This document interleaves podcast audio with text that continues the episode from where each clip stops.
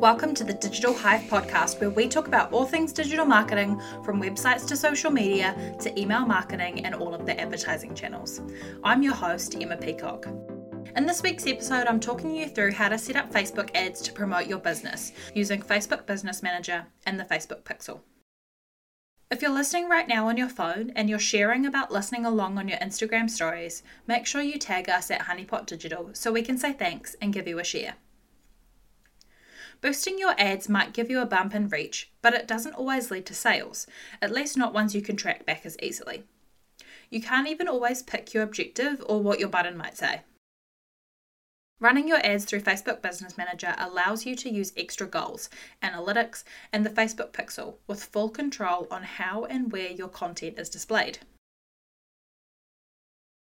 The Facebook Pixel tracks users who have visited your website back to their Facebook profile, so you can market to them on Facebook or confirm actions and conversions that were the goal of your advertising. This means that if you run an online store, you can tell how many purchases you get directly from your ads, or if you run a service business where you want people to submit a form, you can see how many forms were submitted as a result of people seeing that ad, so you can start to tell which ads work better.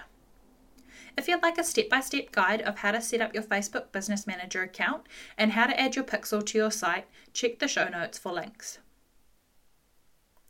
Before you set up your ads, I'd recommend you set up some potential audiences to work with first. These are the groups of people you want to target based off of different behaviour or interests. You have three options custom, saved, or lookalike audiences. Custom audiences are based on actions people have taken, whether they've visited a page on your website, engaged with your Facebook page or Instagram profile, or are on an email list of yours. There are a few more options for these, and Facebook is adding and tweaking these pretty often. Your saved audiences are those solely targeted off demographics. You pick the location, age, gender, hobbies, and their connection to your page too. Your lookalike audiences are those that are very similar to other people who have converted on your site, whatever that conversion is. You can then pick some things they must have in common, for example, a child of a certain age. For more information on building out your audiences, we have a link in the show notes to a blog post all about them. Next up, you'll start to build your ads. Within each ad group, you'll be able to target your audience and pick your placements, set a budget and delivery timings, plus choose a post or create new ad content. But each ad type has a different goal, which means the ads will be delivered differently and some have different allowances. Brand awareness ads aim to reach the people more likely to pay attention to your ads and increase awareness for your brand. This is the type of ads where they aim to build people's recollection of you. So you might have had a quiz come through asking if you remember seeing an ad in the past week. You've probably seen one of these brand awareness ads or they were testing you. Reach ads simply show your ad to the most people possible. You can still add targeting, but it shows the ad to as many people as possible, not just those who are most likely to click through. So choose your ad content wisely. This might be the type of ads you're most familiar with if you have boosted posts in the past. Traffic ads send more people to a destination, either on or off Facebook, including a website or app, or might try to get them to start a messenger conversation with you. Generally, you'd want the main message to be delivered at that destination, but the ad would try to hook them in.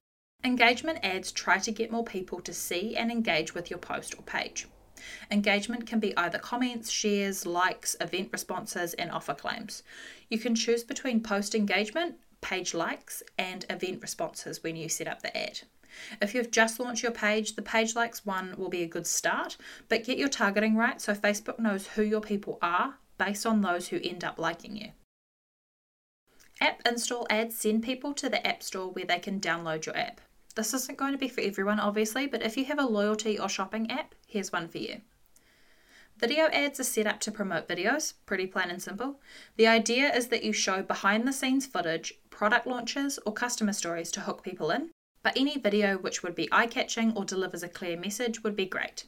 Just know that a large volume of people might listen with the sound off, so to get bang for your buck, either make it possible to watch without sound or add subtitles.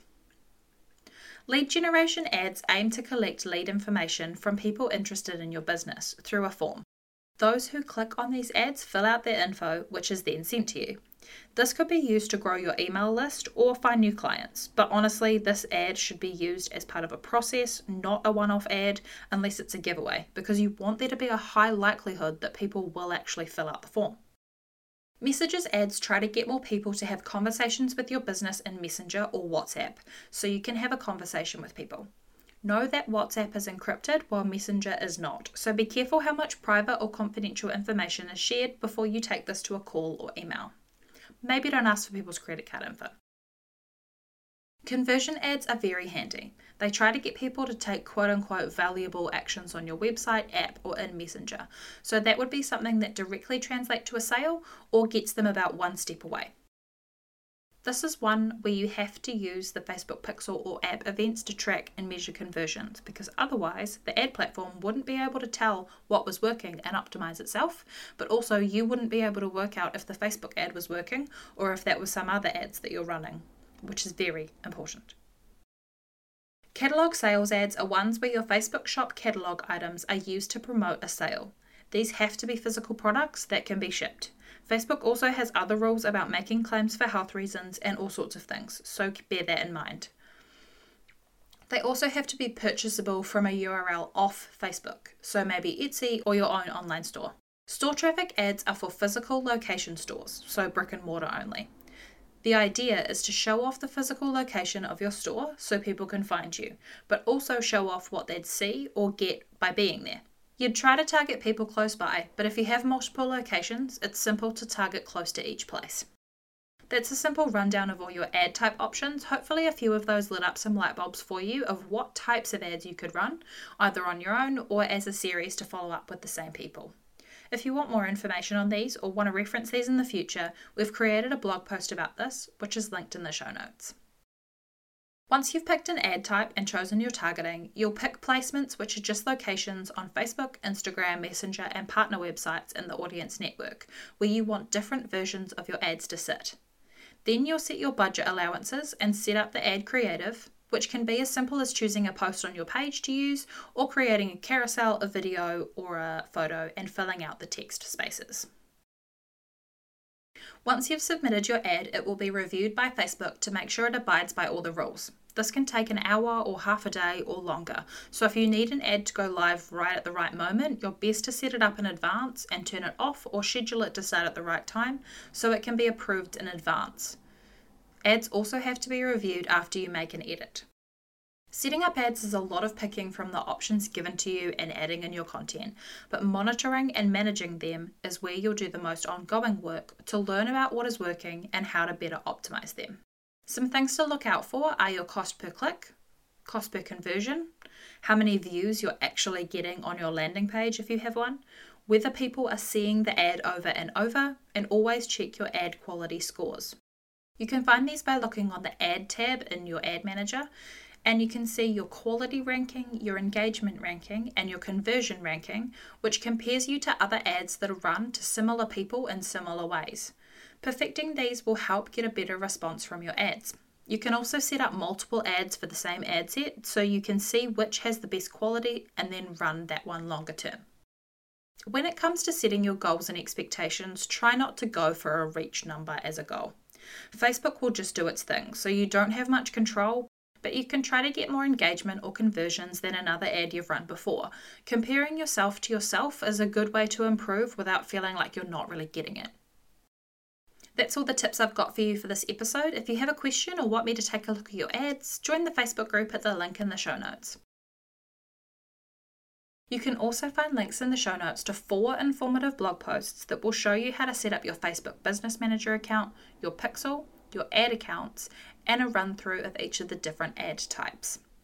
We'd love to see you working on your ads on your Instagram story, so tag us at Honeypot Digital if you post about it. Be sure to subscribe to the podcast so you don't miss an episode, and if you're enjoying the podcast, I'd love it if you could rate it and review it. I'll be back here same time next week with a new episode. Bye!